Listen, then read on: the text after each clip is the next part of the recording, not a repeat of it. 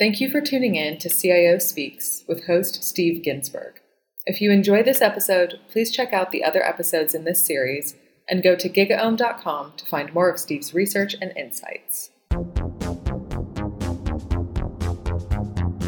My guest today is Steve Comstock, a CIO with deep experience and knowledge in the technologies of modern enterprise. He's been a leader in real digital transformation and complex, high demand operations. In this episode, we'll get Steve's take on some new technology, as well as some great advice on strategy in these modern times. Well, thanks for agreeing to speak with me today. I look forward to our conversation. Uh, I thought we might start by uh, my asking you that, in your view, what are some of the best ways to create digital strategy? Uh, thanks, Steve. Yeah, it's great to be here. Digital strategy, you really have to couple it with the view of the digital strategy of the organization and the company itself. I think digital digital has a number of meanings that sometimes are in conflict or sometimes aren't agreed upon. But it, you have you have a digital transformation of an organization, then you have the digital transformation of the company. And you and I have both been through this, where you really I look at it more from the digital transformation of the company. Where does the company want to go? Where do they want to be? What's your main product? What are you trying to deliver? And are you trying to make the product from your company be digital? Or the other side of digital strategy is are you trying to make your organization and the company more efficient from a digital perspective, better automation, uh, that kind of stuff? Uh, where are you headed as a company? And then from there, you can really start guiding in what is your digital strategy. Because depending on that answer, it could be you're looking at operational tools, uh, collaboration tools, et cetera, which you should always be looking at to optimize your environment. Or you could actually be looking at tools that are directly related to what your company produces from a digital strategy perspective. So depending on what the what the really the punchline is on that. It, it depends on where and how you build that strategy. Having been through, um, as you have, the actual making a company digital, do you have any insights you'd want to share with the audience about either kind of major pratfalls or key underpinnings of success? Yeah, there, there's there's a lot of both. We we talked a little bit before that some of it's just organizational. I, I think that your success or failure will be based on how you structure and look at the organization and have the right people in the right spot. Uh, it doesn't mean you do a wholesale rip and replace, but it does mean that there are people who in your organization who can make the, the transformation, the, the journey with you, and there's some who just can't.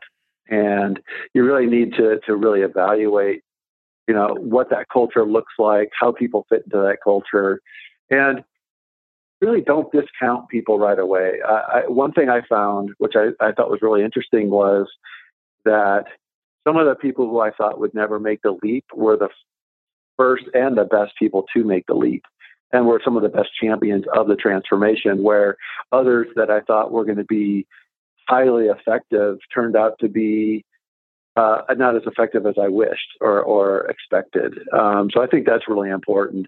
And I think the other thing too that's really important is depending on the transformation itself, is highlighting and really articulating the the level of success that you're going to have. It's kind of weird how I said that, but let me see if I can uh, improve on that. If, if you're building out a technology that has never existed before, or are taking a technology and expanding it in a new way that uh, could have a varied level of success, I think it's highly important that you highlight and communicate that.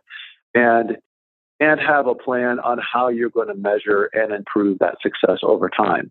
Again, both both you and I can, uh, come from a streaming world, where a lot of this stuff didn't exist.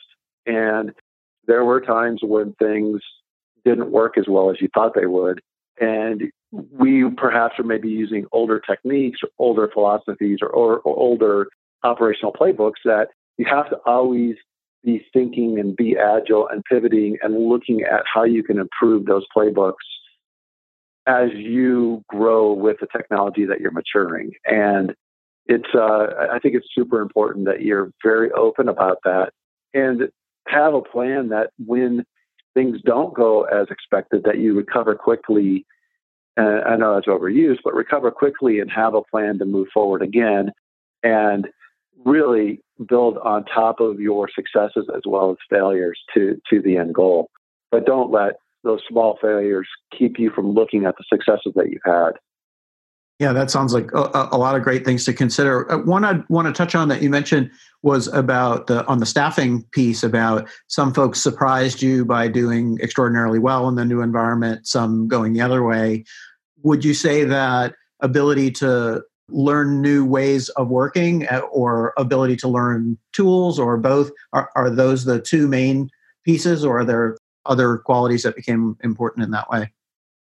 I think those two qualities are very good. I, I, think you have to be able to be adaptive in your thinking and in your skill set. And I think that as a maturity level, you have to always consider that just because it worked in the past doesn't mean it's going to work in the future. So, looking at how you operate, how you organize, how you plan, and always try to mature that and improve that. And then also looking at, you know, the technology that you have been using and looking at how that's been effective. And, you know, where are there areas that, you know, maybe weren't as effective or that you just never really considered because you always thought it was commodity and it's just whatever. Uh, and really looking and go, oh, but wait, let's rethink this. Let's look at, let's always keep an eye on the horizon of what is coming and how different technologies are maturing or how different technologies are evolving so that when, and this is important, when you are at the maturity level as an organization and when the technology is at the maturity level from a technology perspective you're both ready to really execute and really add significant value to what you're trying to achieve. And i think it's important to think about it from a maturity curve perspective. That's one thing that i learned uh, pretty quickly that even though a tech may be really interesting and shiny object tinfoil in the corner. It may not have, it may just be tech for tech's sake. It might not have a maturity curve that is actually at a point where it's adding significant value.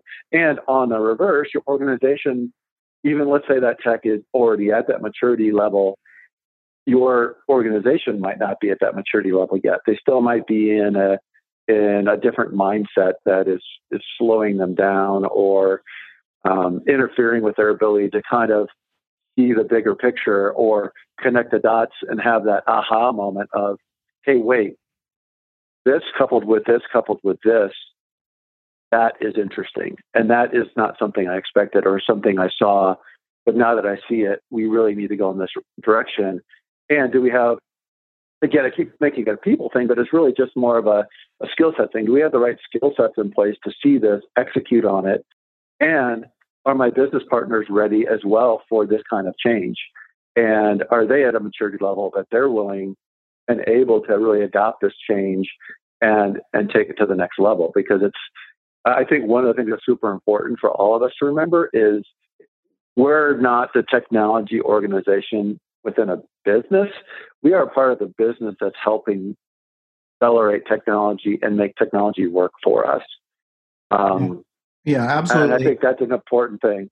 I, I, wanted to to focus within that. So you mentioned technical maturity as one of the things that you look at. Uh, among our peers, I know that you are very active at looking at new technology, uh, looking at startups and, and, and, those type of things. From our, I know from our conversations, um, how do you advise that CIOs and IT leaders overall kind of keep up with the breath? And we know there are you know, every day it seems like dozens of new companies coming into existence, if not hundreds on some days, uh, that want to sell to the CIO suite and want to be part of a company's digital strategy.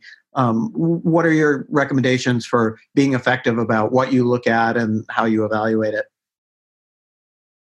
You know, obviously, you build a, a good VC network that you, you have trusted advisors who can bring you or or introduce you to to tech or items that you might not have thought of. Maybe areas that are always the bright shiny object, the blockchain, AI, whatever. But also the things that are that are really taking maybe older technologies or old commodity technology that you, you wouldn't have thought of and, and, and really taking it to a different level or taking a new twist on it, right?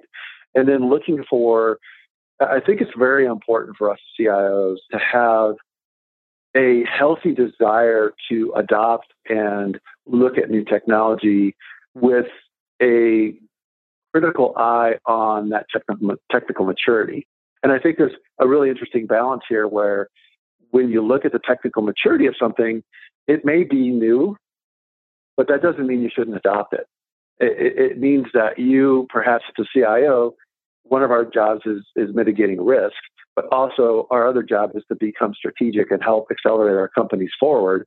So maybe you take a more staid approach and implement these these newer technologies in a more uh, defined way, where then you become partners with those companies, right? And then you look for the areas. I mean, there's areas that are very interesting, but have really no no meat to it, right? And, and one that, and I'll probably get some eye rolls or high fives. I don't know what you get on a podcast, but it's you know, but you, you talk about AI at this point, right? It's like AI to me is a great concept. It's a great concept, right? But it's from a practical perspective, everybody's an AI company, and it doesn't feel like like like people are dialing into the value of what AI could bring. And so back to your question, you start looking at companies. Everyone talks about AI. We could do this. We could do that. But then the companies that are interesting, and and, and I'll, I'll, point out one that really has kind of caught my eye that um, has, has made me rethink rethink of how I look at some of this stuff. Sure. Uh, we'll get to that in a minute. But it's like really rethinking. Okay, what AI with what? Right? What that adds business value.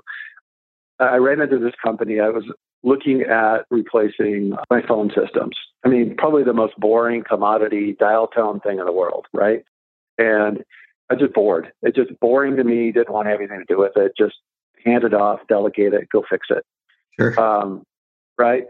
But then I came across a company that I think the phrase is going to be voice intelligence, right? And and I think I think it's important as we look at the industry that it's it's augmented intelligence. AI is augmented intelligence, not not artificial intelligence. How do you make things smarter? So this company, it's interesting. They started, they, they bought a, a, a AI company and, and integrated it in with their systems so that when you're having a conversation in real time, it will do natural language processing and then which makes it really interesting, right? So you do the voice transcription, et cetera. And then I think as CIOs, we've got to start looking beyond just the sales pitch of that. We got to look beyond, we got to look where it could go, right? So you and I both, again, have, have very similar backgrounds of natural language processing is huge, you know, data is huge for us. So this company Dialpad I, I ran into, they, they started they started doing this in real time where we could be having a conversation and and you know, think about it, Steve. It's so cool, right? Is like if you have AI with natural language processing and it's doing real time transcriptions, you can start doing things like keyword recognition, where I could go, hey, I have an action item, and you can build a summary at the end with action items of that call. So you and I, which is the number one thing you and I want to do, is have a very authentic conversation and really discuss things, kind of like where we are now. Uh, unfortunately, I'm talking more than you are, but it's have that conversation, but then you know take it to the next level. And I, I know you'll see this right away.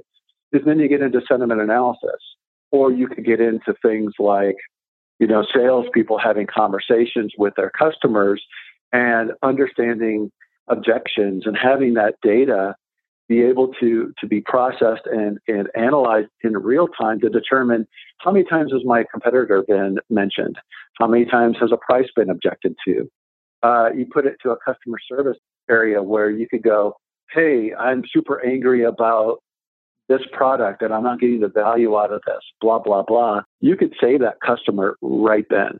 It's not unfortunate that you're speaking more than I.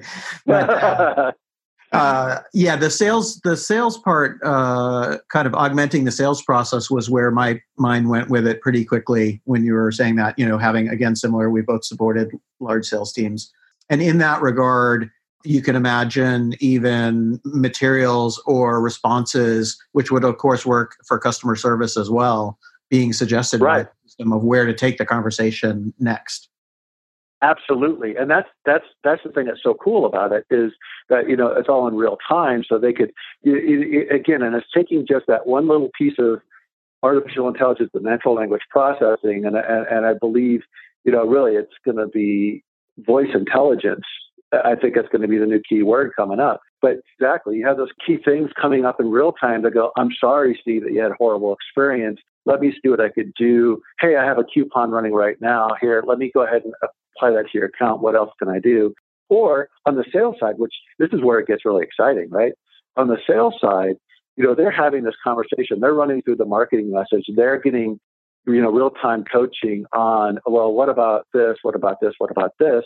But the beauty of it, you have all these data points, not just a sales thing now, it's a marketing thing. It's a marketing message, right? Are we keying in on the right marketing message? What are we hearing from our consumers uh, and customers in real time about the marketing message and is it resonating? Are, are we off target? Are we on target? And this is the part that gets me really excited. And you can tell I get really animated at this point because guess what? It keys back into my first point. You take a commodity product, a commodity dial tone, dial tone, dial tone, dial tone. It's like my joke is the uh, old Brady Bunch episode, Marcia, Marcia, Marcia, right?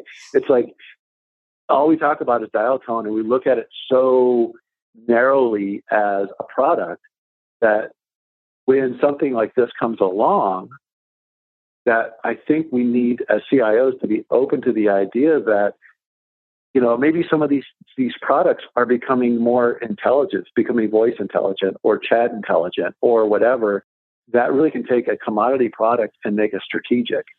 Because Steve, I think you would agree, if we can augment, enhance, improve the customer experience as well as the sales experience and the marketing experience. Three areas where CIOs always want to add value, but we we have a limited tool set sometimes. That's pretty freaking incredible. You take that chat, right? You take the natural language processing. What if it could automatically enter it into Salesforce for you as a sales? That's perfect because your salesperson can now just focus on what they do best, which is build relationships, qualify leads, you know, close deals, that kind of thing. Yeah, and even, with the marketing side. Even some of the follow up material could probably be automatically generated based on what it sees. Um, I should I should mention also at GigaOM we use Eva some, which I'm not sure I'll pronounce it right. Hopefully, uh, Voicea I think is the company, and it does what you were talking about, which is it can highlight things that sound like action items for it, and I believe you can train it specifically to catch key phrases so that if you wanted to uh, you know in a call like this you can set up a specific hey eva action item and then it will record that. And it pro- not only does the transcript but it prepares a summary yeah. Right. And see this stuff is really emerging. Dialpad could do the same thing. And, and one of our requests at, the, at a time was you know as a customer service was look for threats right? You know, because you have people calling in, hey, I know I have your address, I want to do blah blah blah blah.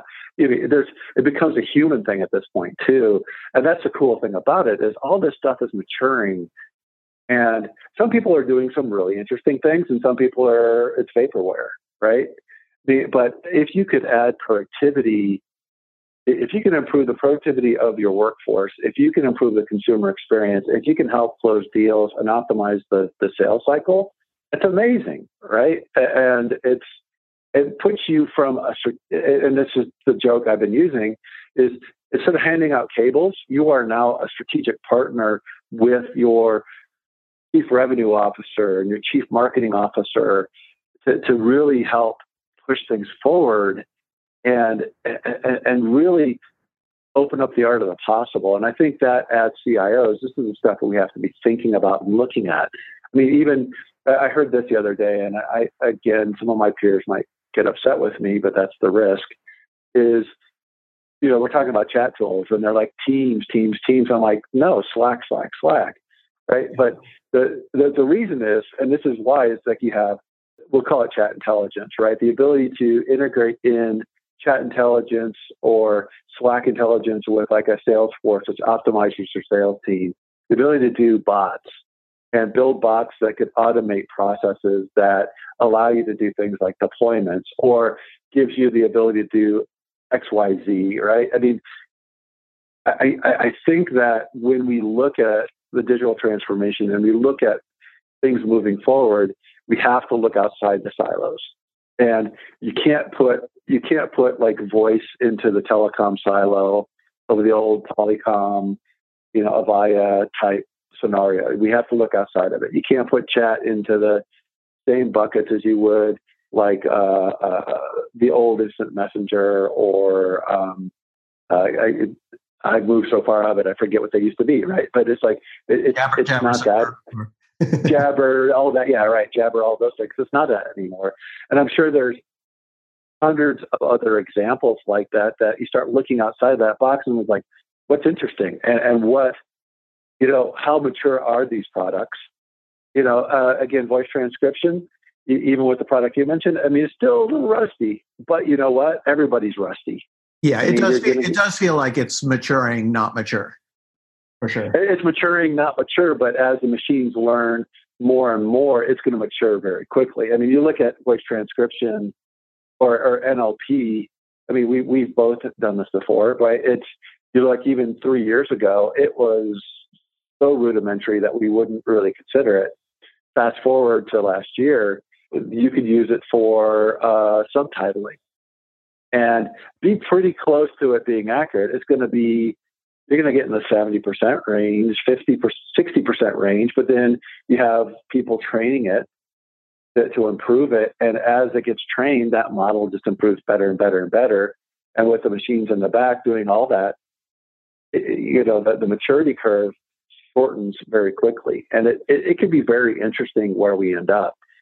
So I, I think where we could, and it goes back to team maturity you know, I think you can run into a problem where, uh, again, let's go back to the voice thing for a bit, where, you know, the, the old Avaya Polycom people on your team are probably going to be pretty resistant to a Dialpad and, and be like, well, why would I want to do that? I mean, I got a good job and I can put all these systems in place and blah, blah, blah, and I don't need to worry about it. But they looking at it from a very tactical, day to day view instead of looking at some of these technologies of does it add strategic value? And, you know, trust but verify. I think both you and I are cynics. And I, I, I know we are because we've we've had lunch many times. But it's um you trust but verify. Like I'm gonna ask you. It's like, have you done this before?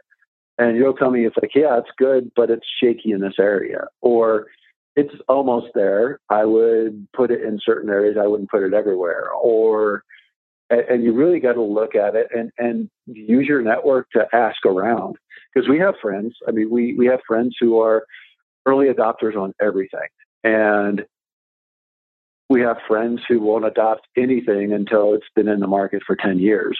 And I think we got to be somewhere in between. Yeah, you, um, you mentioned you mentioned managing risk, and I think both you know controlling scope uh, both initially and, and depending on what it is ongoing and then really looking at the security aspects. That's where my mind still goes for for a lot of the hey let's use a cloud service for this or that is are the security underpinnings going to be appropriate for for what we're moving there for example. Yeah right and even regulatory or compliance right is that you know, obviously technology, we've all seen it, moves much faster than all the compliance regulations. And does it, can you use all this stuff, right? And how do you use it? What's the proper way? And what is the risk? And what's the overall risk? Because that's our job. Our job is twofold. And I, think we always have to pay attention to it. Are you seeing areas that companies should keep out of the cloud?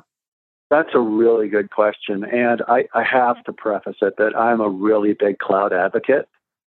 So my, my, yeah. my opinion is going to be my opinion is going to be a little skewed because I think that our our job is to help accelerate our businesses moving forward. And I think we should always take a view from a compliance security perspective, but I've drank the Kool-Aid on the idea that, you know, an, an Amazon or a Google or a um, yeah, Salesforce, for example. Oh, Salesforce has seen more attacks than I will ever see. Right. And probably probably can protect better than again, I had great security people. I love my security people and I would put them up against the best.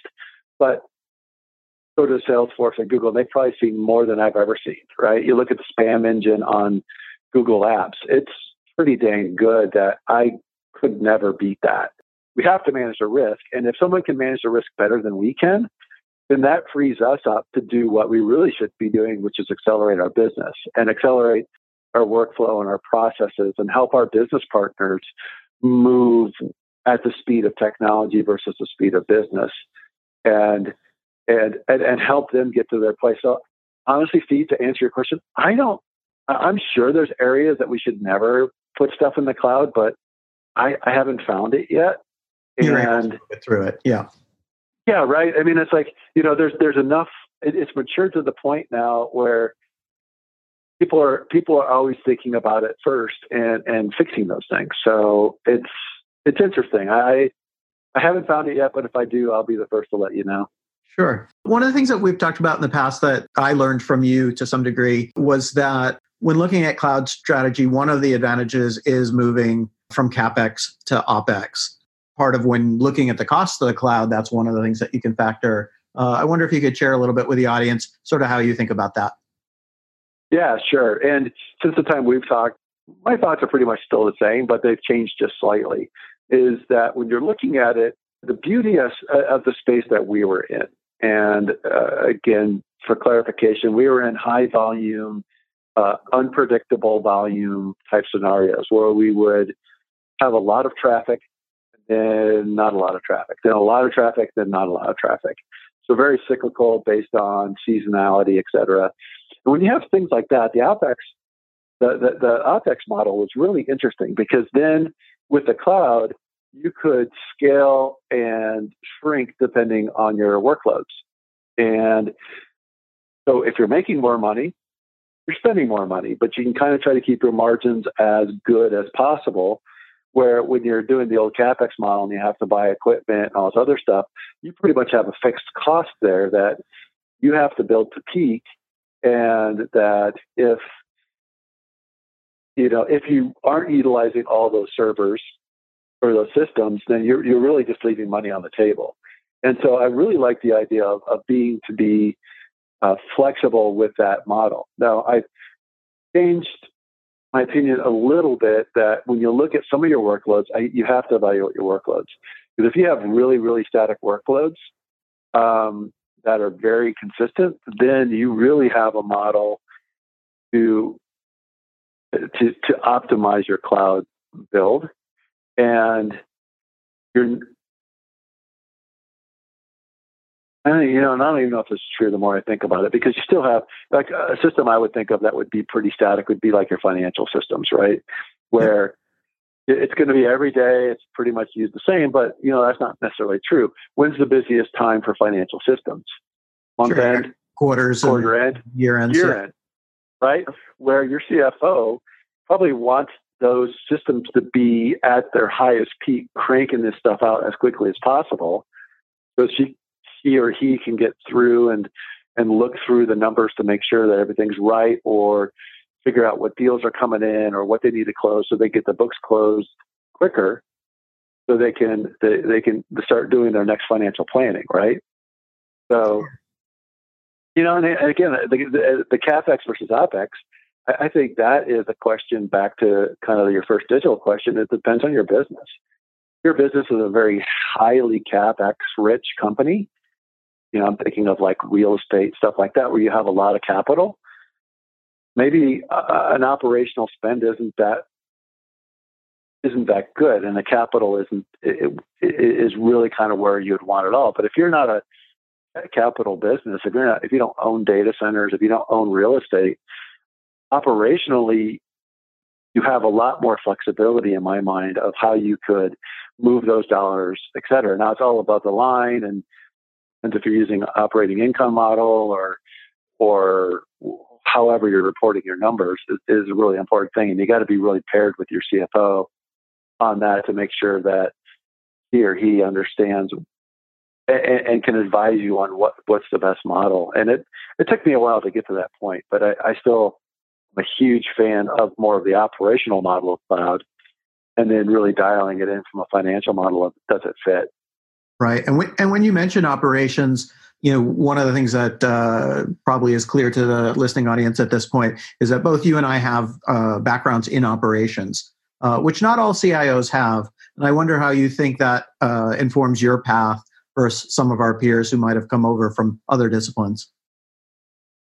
Yeah, it's it's interesting. I, I, I tend to look at everything through that lens, and and I look at it through high volume, high traffic, scalability, reliability, looking for gaps in security, and how can you accelerate engineering processes and development processes and and really looking at looking at it from a product perspective. Um, because you know when you're in the operations seat, uh, especially if you're coupled very closely with engineering, you are a part of the product process, and you could affect the rollout, the speed, the agility of the company as it tries to roll out product. So I look at everything from that perspective, and I look at workflows, and I look at you know, ineffective processes or technologies that could be automated or what could we do from uh, a team maturity perspective to instead of building an army of thousands, build an army of tens that are highly, highly, highly skilled, probably highly, highly expensive too, but that can write and automate all of your processes and and looking at it from that way where maybe not coming from an operational perspective. It's more of, well, I really can't speak from it because I, I don't know what that view would look like, right? Because I, I look at everything so much through an operational lens. Sure. One of the pieces of experience that you have that that is somewhat rare air is that you've been involved in premier streaming events, huge volume live streaming events. I know that can be a pretty high pressure game. How do you prepare for that? So, because I think some of our enterprise audience will sometimes have to be involved in in something like that. They they may come to that work uh, in a kind of ever media rich world. How do you prepare for that kind of pressure, both in terms of architecture to to make sure things will work, that you'll pull it off, and then prepare teams to actually perform in those situations? Oh yeah, that's a fun one, and that's one that that I matured through uh, as each event came through. Um, I, I really think the key is to start at the basics, really. Mm-hmm. And, and, one of the things that we were really maturing into and working into is this, you know, the SRE model that Google uses for their things, the site reliability engineering, going from ops to DevOps to SRE, where understand what your service level objective is, especially on these live events and on these big events. What what is what are the number one, two, three, four goals of your company, of your business on these goal on on these events? And I think this applies to everything. So, like uh, uh, for us, it would be the stream has to be available. You, you cannot lose the stream, right? You have to be able to find the stream. You have to be able to log in if it's a if it's a paywall situation where you have to pay to see it. You have to be able to allow that process to get through the paywall. So that, you know, if someone wants to register and pay for the event, they go through the process and, and understand what those objectives are. But once you've narrowed down what those objectives are, and this is a, it's a hard one because the, one of the things that your partners will say is, well, everything has to work, and that's not necessarily true. Like the thumbs up, thumbs down for the event, does that have to work? Probably not as important as you got to be able to watch the football game, right? So, absolutely. You, uh, you know, defi- defining those, and once you define those, then you can define the uh, service level indicators that, and go through your system and go, okay, what are all the things that support subscription? What are all the things that support green? What are the things that cannot fail? and then you start going through those. And then what what we did is we start we really refined our monitoring and alerting and tracking and testing on those. And we we put in uh, systems that we were able to then measure to a T what that was. And one of the real big learnings that we had, or I had personally, was instead of trying to hit a number that I would get from marketing or whatever, uh, we flipped the needle, or uh, sorry, flipped the playbook and said, you know what? I'm going to tell you what we can do. And we're going to work with our engineering people and we're going to load test the crap out of this stuff. And I'm going to be able to tell you, I can go all the way to this level of green. Not a problem.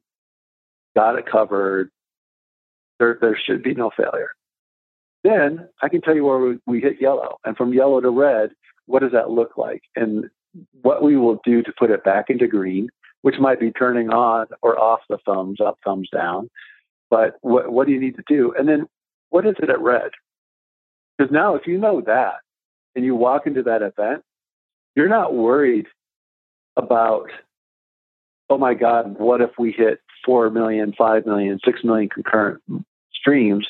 We know that if we hit 4 or 5 million concurrent streams, we're fine because that's in the green. And we're, we already have all those tools in place to measure all that. So we already know when we're getting close to that limit. And what happens is as you're putting that all together, you're maturing your team with that because mm-hmm. you're going through all these exercises of load testing and, and executions and failure scenarios where your team is maturing and learning as you're going as you're getting to that event. So when you're at that event, we've already done this 15, 20, 30, 100 times.